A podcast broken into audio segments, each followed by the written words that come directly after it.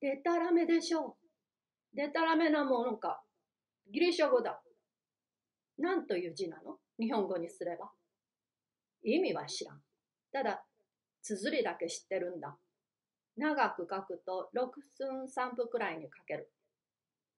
他人なら酒の上で言うべきことを正気で言っているところがすこぶる機関である。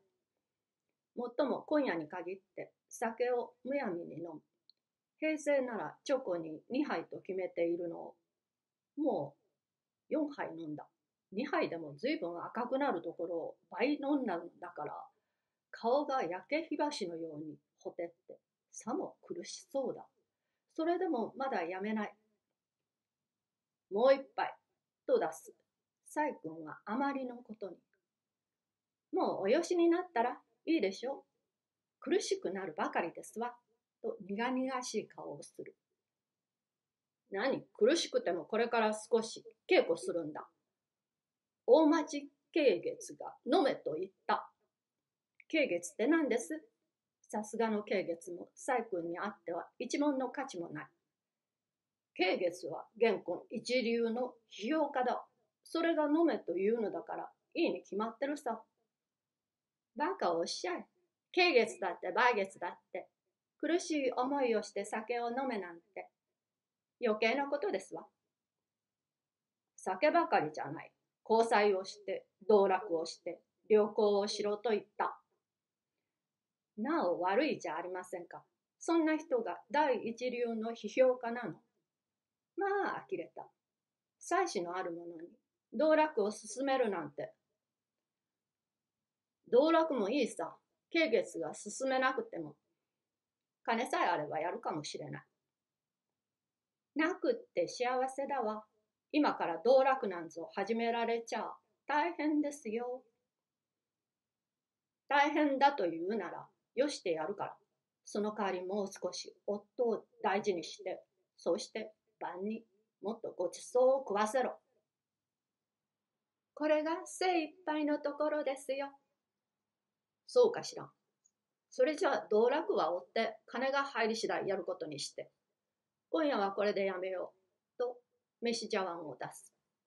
何でも茶漬けを三膳食ったようだ。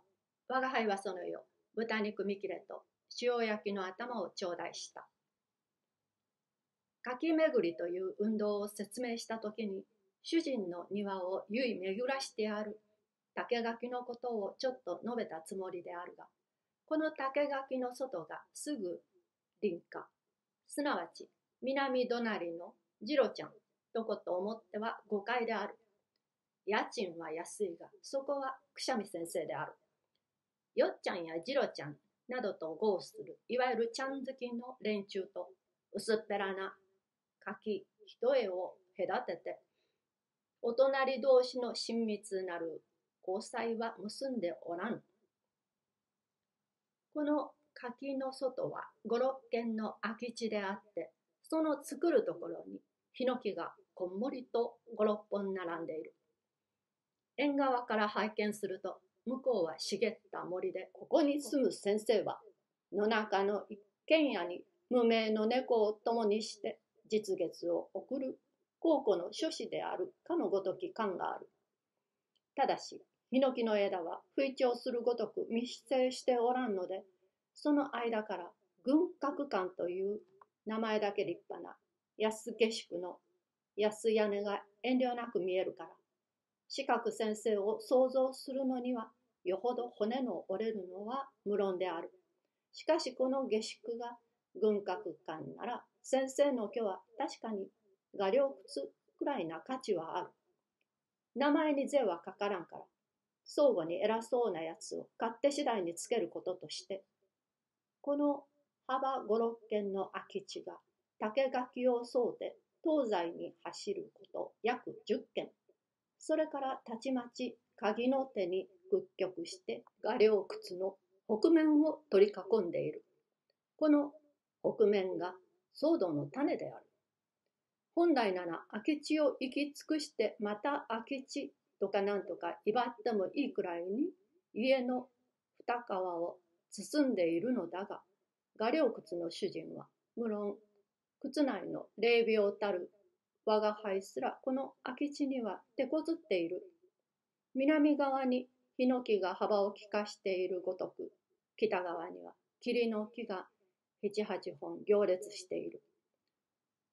もう周囲一尺ぐらいに伸びているから、下駄屋さえ連れてくればいいねになるんだが、借家の悲しさにはいくら気がついても実行はできん。主人に対しても気の毒である。先だって学校の小遣いが来て枝を一本切っていったが、その次に来た時は新しい霧のまな板下駄を履いて、この間の枝でこしらえました、と聞きもせんのに吹聴していた。ずるいやつだ。霧はあるが、我が輩及び主人家族にとっては、一文にもならない霧である。玉を抱いて罪ありという古語があるそうだが、これは霧を生やして銭なしと言ってもしかるべきもので、いわゆる宝の持ち腐れである。愚なる者は主人にあらず、我が輩にあらず、家主の伝兵衛である。いないかないないかな下駄屋はいないかなと霧の方で催促しているのに知らん顔をして家賃ばかり取り立てに来る。